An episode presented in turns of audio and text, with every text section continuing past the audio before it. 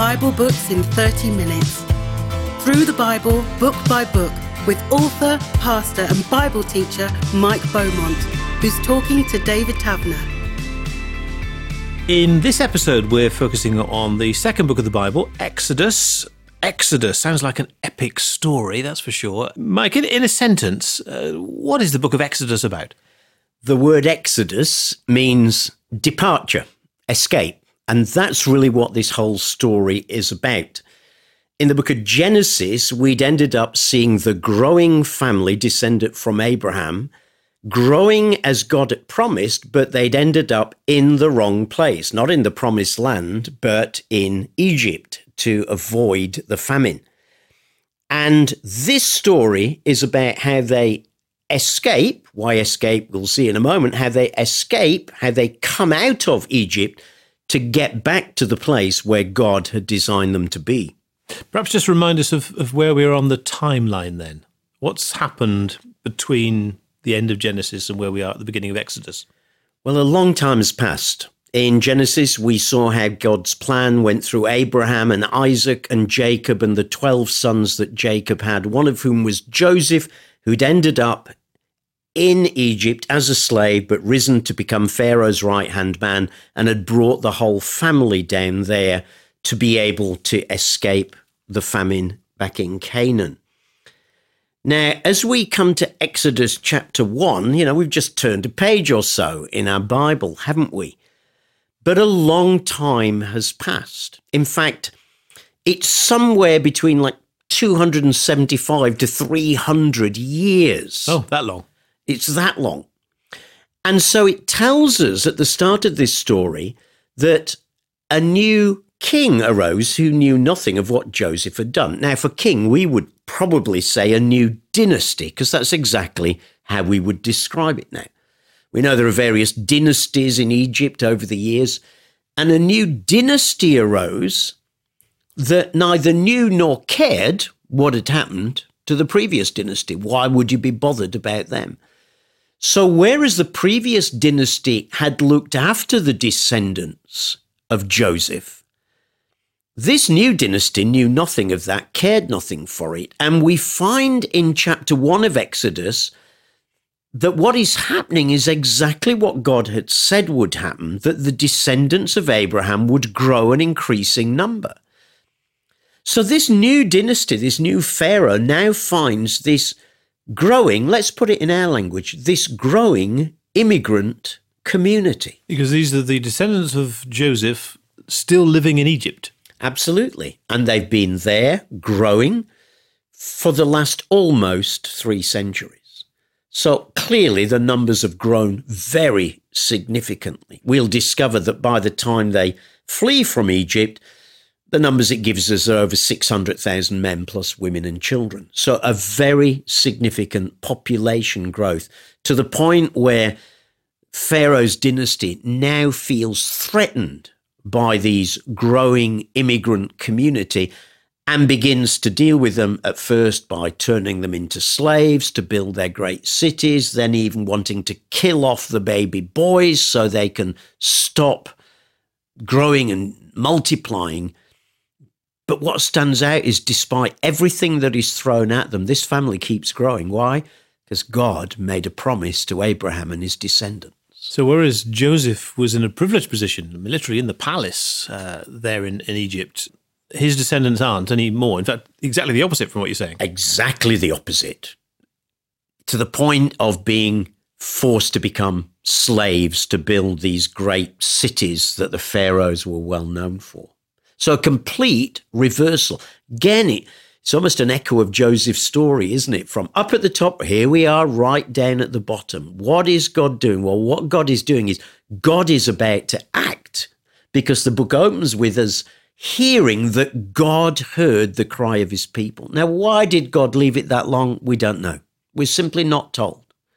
But here is God now hearing the cry of his people and about to lead them on to the next part of the story that Exodus will take us through. Is this where Moses comes onto the scene? It is. Moses, we discover in chapter 2, was one of those little baby boys that should have been exterminated. It was terrible. They they were told to the midwives, the Egyptian midwives, are told to throw the baby boys into the River Nile. What was the River Nile full of? Of course, crocodiles. The Nile itself was a god, so it wasn't just wiping them out, it was an offering to one of their gods.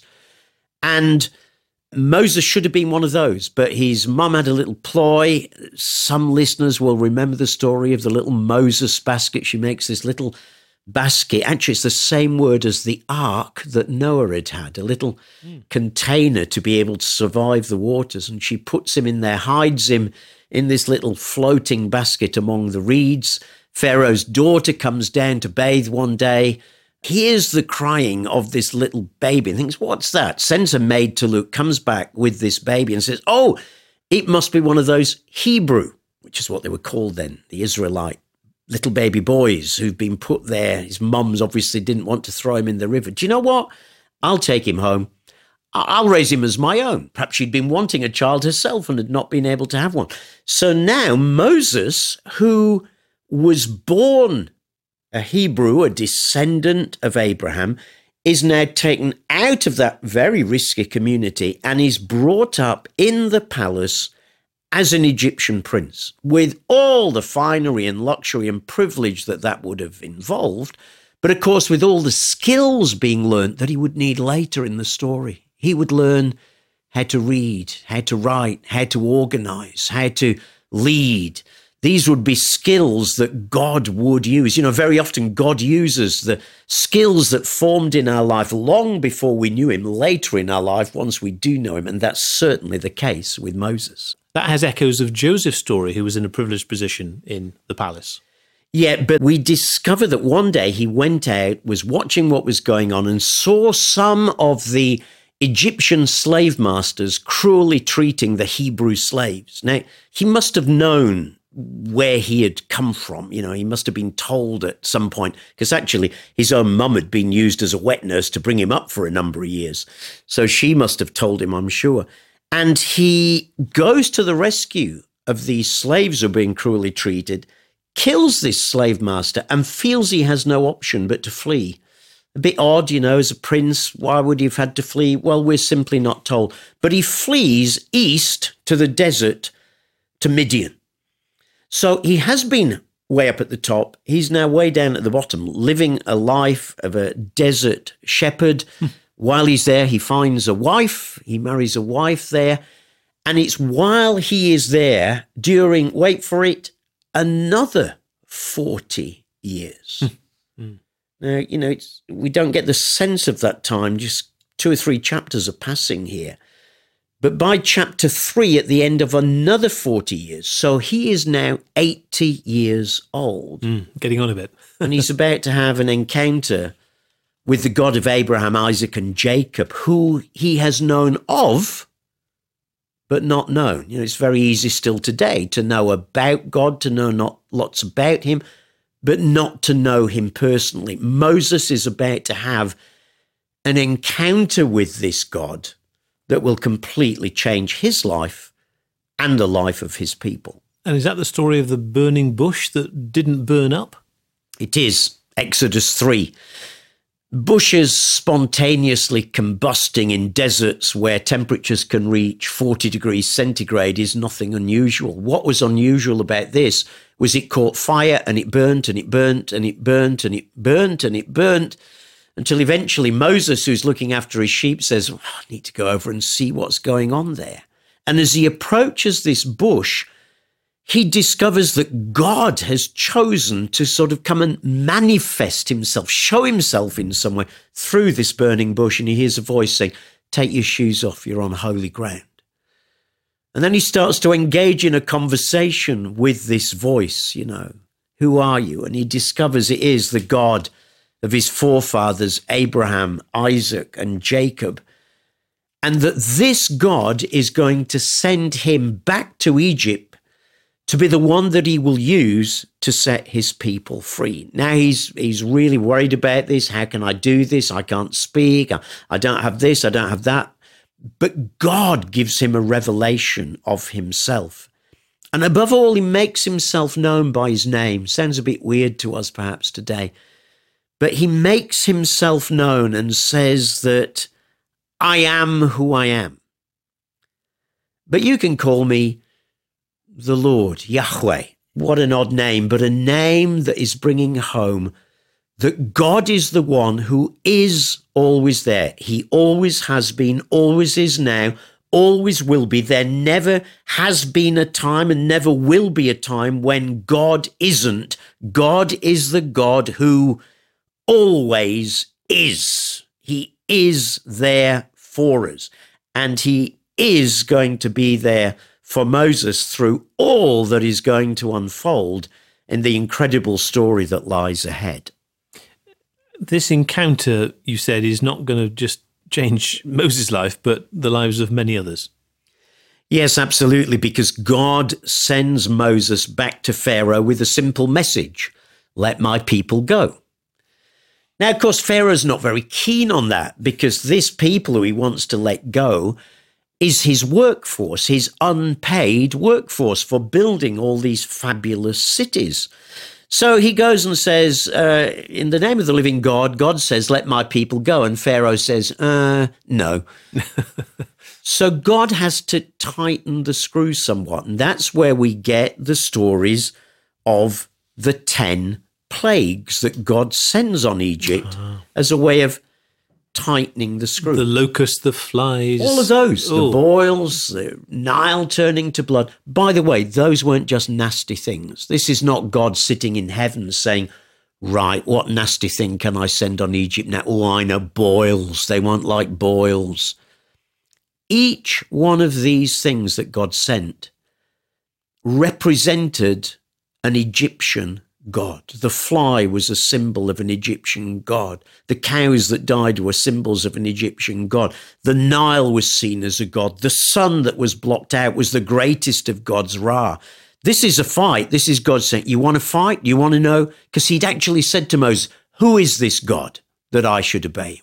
Here's God giving the answer and little by little by little challenging every single one of the Egyptian gods until it gets to the greatest God of all, the sun god. And then with the Passover story that follows, the gods of life and death. Egyptians thought they could control what happened through life and death, hence all those mummies that we see in the museums when we go and visit. You could prepare for death, and God shows them when He's at work, you can't even prepare for that. So this is a challenge. This is God not being nasty. This is God gently turning up the heat more and more and more to answer the question that Pharaoh has asked Who is your God? This is who he is, the greatest God of all, the one and only God. And that God says to you, Let my people go because I hate it when people are enslaved. And by the way, God still hates that today. You mentioned Passover. What was that and, and what was the significance of it? We find the story in Exodus chapter 12. It was an event in history, but that would be commemorated annually, still to this day, by Jews. And it was the final visitation, the final challenge from God that would lead to the Egyptians freeing his people. So, what God said to his people was, right, listen, get ready, pack up whatever you can get, be ready to go quickly. What I want you to do before you do go, before I lead you out, is I want you to kill a, a, a male lamb or a goat.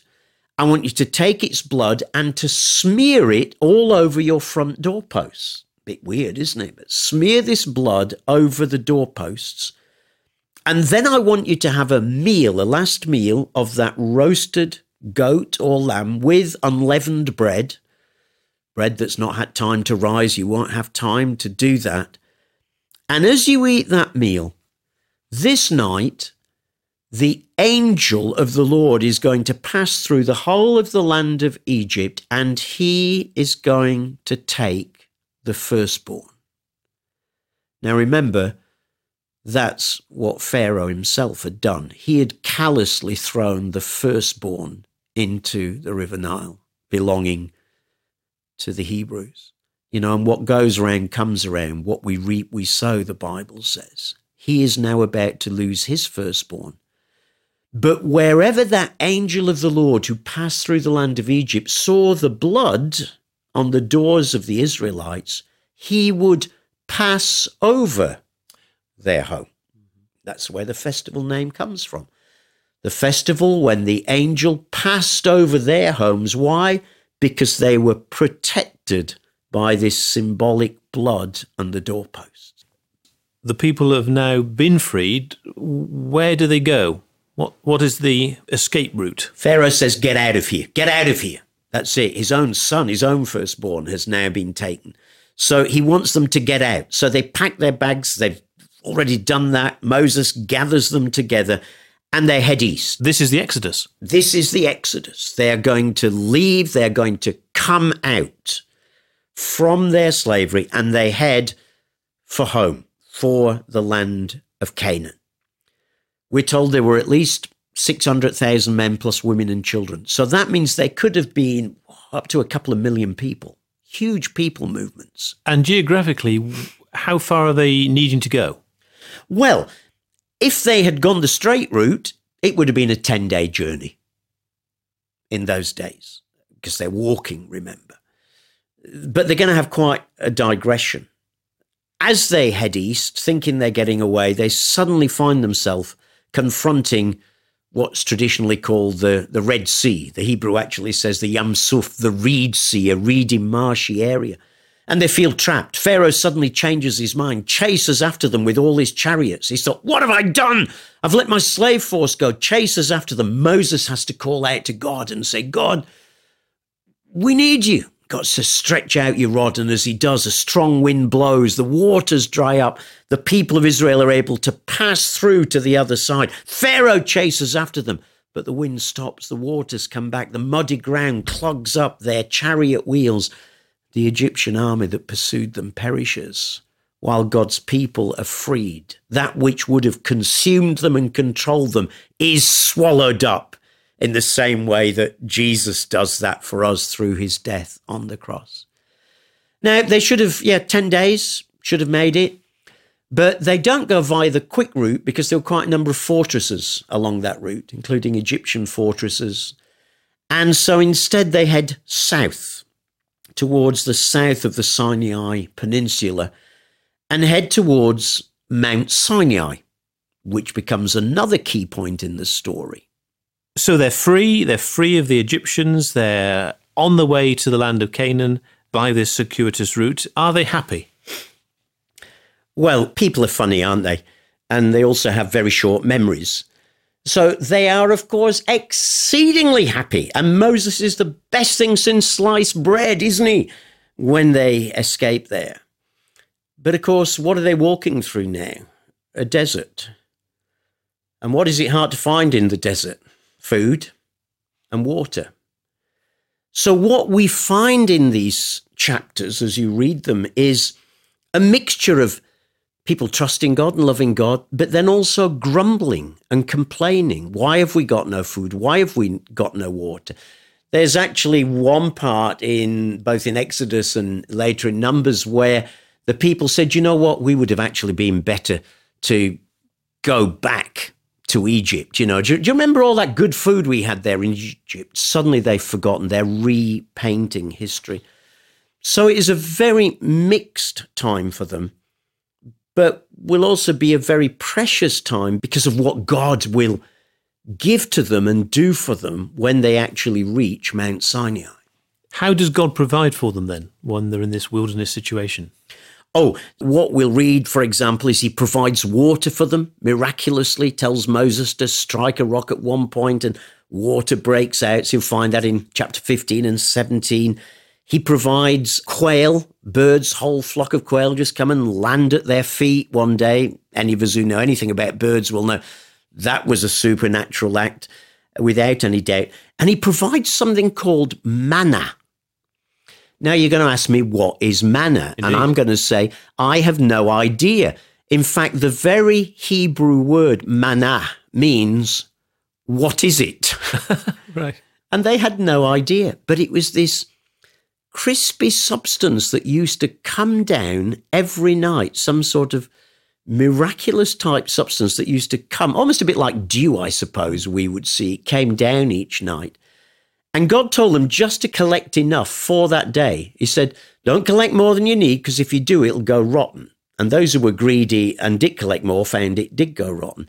So there was both, if you like, a heightened natural provision, still God's intervention through water and quail, but also a supernatural provision. Still today, God's able to do both of those. There are times God uses circumstances and works on people and events to make the provision that we need. Sometimes there's just something quite supernatural that no one could have foreseen or wangled here they are in this desert environment, a large number of people, as you say. I mean, what are the guidelines for living, bearing in mind that they've been slaves not long before? Exactly. It's almost like reforming society, isn't it? And that's where the next bit of the story comes in, because when they get to Mount Sinai, they make an incredible discovery. And you can read about this in chapter 19 of Exodus. What they discover at Mount Sinai is that God's plan was not just to free them from their slavery, but to make them into a people of his own that he would use. You will be for me a, a chosen race, a royal priesthood, a holy nation, he will tell them.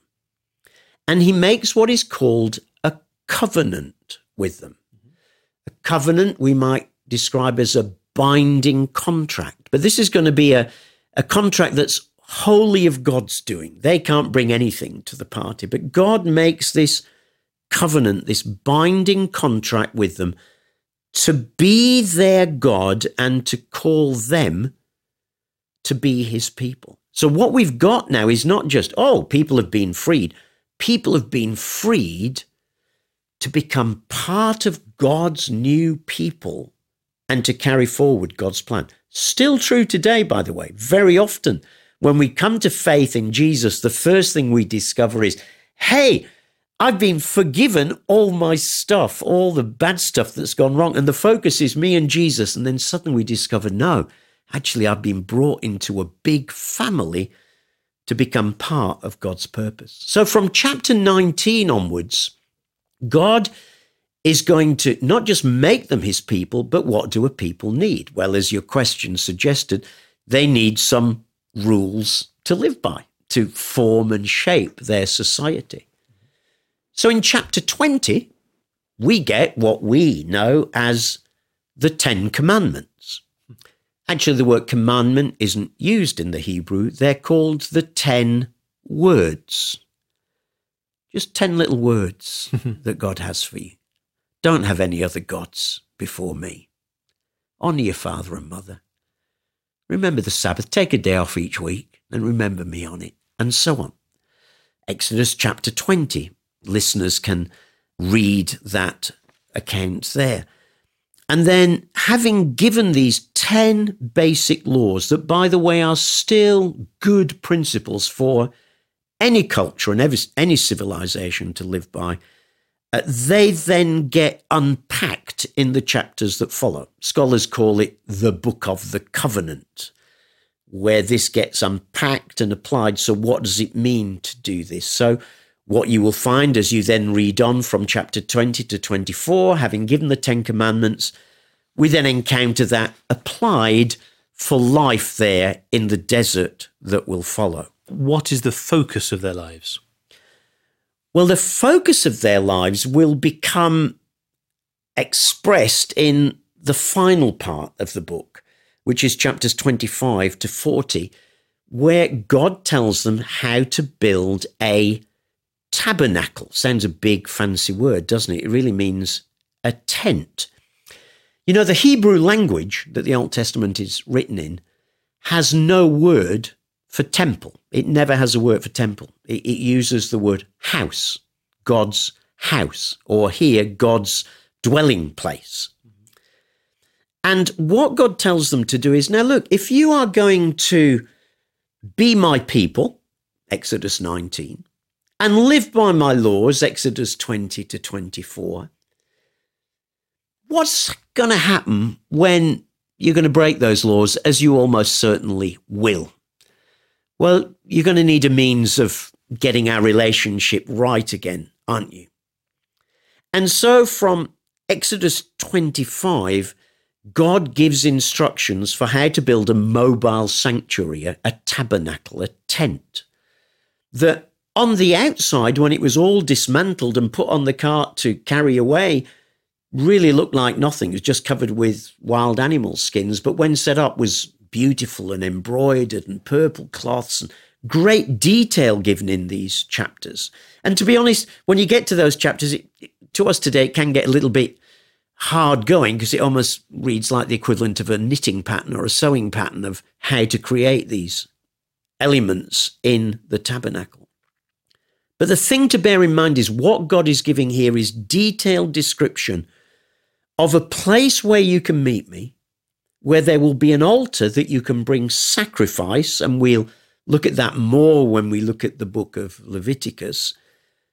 A place where you can offer sacrifice for your sin to be dealt with and for you to be forgiven. So we've got them called to be God's people, laws to guide life as God's people. Now, a place where that life can be restored when sin comes along and ruins it.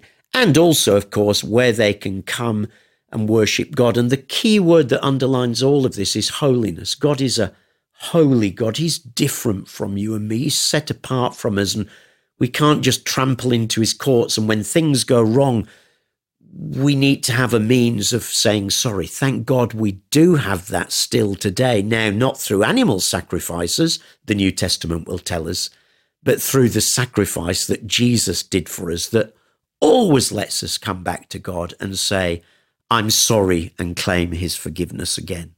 So, in my mind, I've got this picture of this nomadic people, many of them with their tents, um, with this special tent, I suppose, at the center of the whole operation. Is that right? Exactly.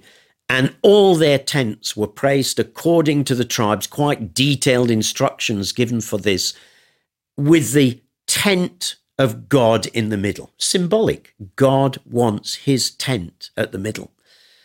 By the way, it didn't always stay in the middle, metaphorically speaking, because one of the sad bits of these final chapters is on one of the many times that Moses goes up and down the mountain. He doesn't just go up once. There's at least about 10, I think, times I've found he goes up and down the mountain to talk with God. While he's up there, the people feel that he's up there an awful long time uh, and end up saying to Aaron, Moses' brother, What's happened to Moses? I, I, think he must have fallen off a cliff or some wild animal have got him. He's not coming back, is he? You know, what we're going to do now? I, I think we need to make a god and let's go back to Egypt. That's all we can do. And Aaron foolishly listens to them. Don't listen to pressure from people, it's nearly always wrong. And he says, Well, bring me all your gold ornaments. And they smelt it down and they make what? A golden calf. What was the calf a symbol of? An Egyptian god. The Apis bull was an Egyptian symbol, a bull with a, a sort of a sun symbol between its horns. So here they are, in effect, saying we might as well go back to Egypt. And it's at that point Moses comes down and he's so angry. He smashes the two stone tablets of the Ten Commandments, two copies of them, and they have to be redone again. And it's only because he intercedes with God and God reveals himself as an incredible, gracious God. By the way, one chapter you cannot miss reading in Exodus is Exodus 34, where God calls Moses up the mountain after this event. And Moses, I think, is a bit scared about what's going to happen because God says, I can't let you see me. You're going to have to hide yourself in a rock while I pass by. And as he passes by, he passes by and says, The Lord, the Lord, the gracious and compassionate God, slow to anger and abounding in love and faithfulness, maintaining love to thousands and forgiving wickedness, rebellion, and sin. This is who God. Oh, and he'll go on to say, yeah, and a God who doesn't forgive sin if it's not dealt with. But the first thing out of God's mouth is that he's gracious and compassionate. It's still the same today. Moses was fearful for what would happen to him and the people. But what came out of God's mouth was words of grace and forgiveness. And that's an absolutely key chapter when you're reading this book. In conclusion, then, what justification do you give to read the book of Exodus? For me, the thing I love in the book of Exodus is what it shows us about God. Right from its beginning in chapter 3, when God reveals himself to Moses, he is. God always is. There is no place, time, circumstance, situation, mess where God cannot be there with you in it. That has taken me through many a situation. God always is. Right through to that chapter I just referred to, Exodus 34, where he is the Lord, the Lord, the compassionate and gracious God, slow to anger. You know, the devil wants to convince us God's always an angry God sitting in a chair waiting to say, I caught you out. He is not like that at all. And the book of Exodus shows us the sort of God that God is. But it also is a book that calls us to respond by the sort of life that we live in grateful response, whether that be I cannot have my people living in slavery, to being a people who honor our father and mother, to don't covet our neighbour's possessions, who do look after our animals, and all these other things that are included in these laws. A God who is a God who forgives and is gracious and loves us. And now a God who says, and now I want to invite you into a journey of learning how knowing that can transform every single part of your life and your society. It's a book that calls us to keep God at the center, to keep trusting, to not paint an over rosy picture of the past because it's never a true one. And this is a, a journey. It's an exodus, but it's also a journey. It's not just coming out of what you were in, it's come and join God on an exciting journey to a new place and a new way of doing things. And those who discover that God find their lives completely changed. Mike Beaumont has been talking to David Taverner. Listen to more episodes anytime. Bible books in 30 minutes. Through the Bible, book by book, from Genesis to Revelation. This is a United Christian Broadcasters production. For more about UCB, check out the website at ucb.co.uk.